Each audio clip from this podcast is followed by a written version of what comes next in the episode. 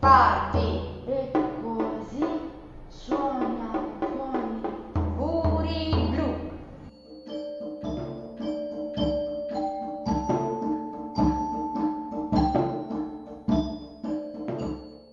Buongiorno a tutti e benvenuti in un nuovo episodio della Musiscuola di Marta. Buongiorno Marta. Buongiorno Claudia. Allora, di che cosa parleremo oggi?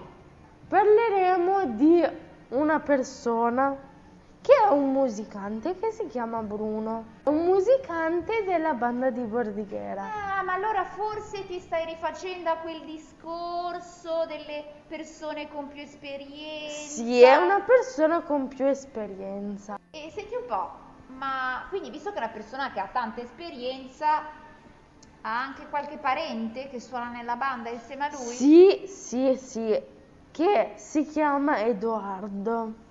Che ha suonato con te negli sbandati? Sì, Ne parli tu o gli hai fatto un'intervista? no, io ho fatto un'intervista. Ma allora ascoltiamola. Ma certo.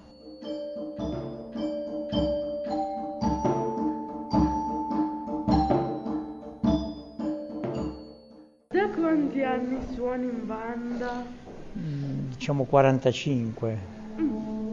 Perché e come hai cominciato? Beh, prima facevo il chitarrista, poi non mi bastava più eh, perché i gruppi andavano e venivano, alla fine ho, ho com- ho cambiato strumento, ci ho trovato nella banda un bell'ambiente e ho continuato con quello. Mm. E l'hai fatto a f- eh, per frequentare questa banda? Sì, per frequentare anche, sì, ma perché la banda è, è un bel gruppo, si è in tanti e Ok, si ha soddisfazione a suonare Eh anche. ok. Che strumento suoni? Basso tuba. Mm, bello strumento. Suoni anche altri strumenti? Sì, la chitarra, il- un po' il piano.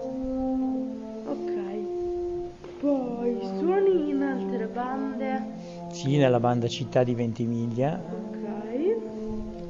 Invece, che lavoro fai nella vita? Che lavoro facevo? Adesso sono pensionato, ero tipografo.